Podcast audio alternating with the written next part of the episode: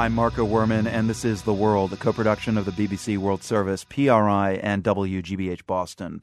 At least a handful of Nazi war criminals are still at large, more than six decades after the end of World War Two.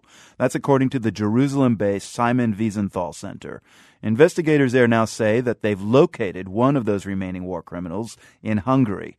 This week, they tipped off the British tabloid The Sun, whose reporters knocked on the door of Laszlo Csatary, a ninety-seven-year-old Budapest resident. Csatary, a former Hungarian police officer, reportedly told the journalists, "Go away, I didn't do it," before slamming the door. Ephraim Zuroff is an investigator at the Simon Wiesenthal Center. I provided the tip to the Sun and all the information regarding his whereabouts. And this is information that I had already received about ten months ago from an informant who contacted us in the framework of our Operation Last Chance project, which offers financial rewards for information which will lead to the prosecution and punishment of Nazi war criminals. So how do you know this man that the Sun discovered in Budapest, Hungary, is indeed uh, Laszlo Csatary? There are certain checks that were done by government officials and certain checks that we did. And there's no question he, he is living under that name, and it's him. I mean, there's no doubt. What is he accused of doing in World War Two? There are two major crimes that he was involved in. The largest one was the mass deportation of fifteen thousand seven hundred Jews from the city of Kasha, that's in Hungarian, or Košice, as it's known now in Slovak, in Slovak, to the Auschwitz death camp in the spring of nineteen forty-four.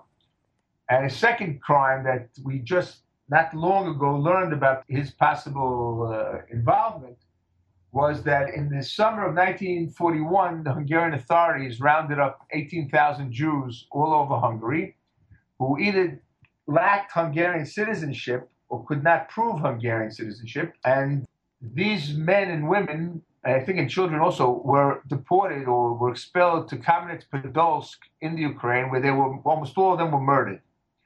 And among the eighteen thousand were three hundred people from the city of uh, Kasha or Košice, who were rounded up by Csatary.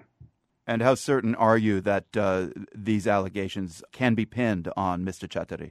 I am fully confident that the information we have is correct, is accurate, and can be uh, proven in a court of law.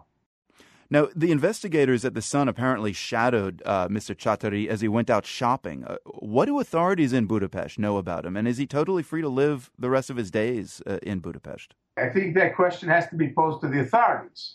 I gave them the information on his whereabouts. It's not exactly clear what, if anything, they have done aside from verifying his identity. The French apparently want to arrest him. There are now Jewish students in Budapest protesting outside uh, Mister Csatary's apartment. What happens now? It's all in the hands of the Hungarian prosecutors. And they're the ones who have to make the decision. They're the ones who ultimately will or will not take legal action against him. Have you dealt with the Hungarian authorities on Nazi war criminals in the past, and how do they react generally? Frankly, I have a long history of dealing with them. From two thousand five, when we found uh, Charles Zente living in Australia, he was a Hungarian Nazi war criminal. And in the Képíró case, and in the case of Lajos Polgar and Charles Zente, I have quite a bit of experience, and it's mixed. In the Zente case, the Hungarians asked for his extradition from Australia very promptly. On the other hand, in the Képíró case, it took them more than four and a half years from the time I gave them the evidence until he was actually put on trial. And he, I, we found him, he was ninety-two years old when I found him. So you can imagine that that delay uh, did not help our case. And with Csatary at ninety-seven, I imagine delays could just, uh, you know, he may just die before you even get what you want. Well, that's the fear and that's the danger. And there are so many different ways to make sure that this case will not be brought to justice. And this is my cause for concern. Not, I have no concern about the evidence, the accusations, the identity, or any of that. It's just a matter of time for you. That's your biggest challenge, you're saying? No, the question of political will. Is there political will in Budapest to put this person on trial? And you're concerned there's not enough political will in Budapest? That is definitely one of my concerns. Doctor Ephraim Zuroff heads the Jerusalem office of the Simon Wiesenthal Center. He's also the author of Operation Last Chance, One Man's Quest to Bring Nazi Criminals to Justice. Doctor Zuroff, thank you. Thank you. We should note that Hungary's own investigation of Laszlo Csatary is just starting. So far, Hungarian investigators have called the evidence against him flimsy, and a prominent Hungarian Holocaust historian, Laszlo Karsai, himself the son of a Holocaust survivor, has described Csatary as a small fish. Karsai told the B B C, "I could name two thousand people responsible for worse crimes than he was."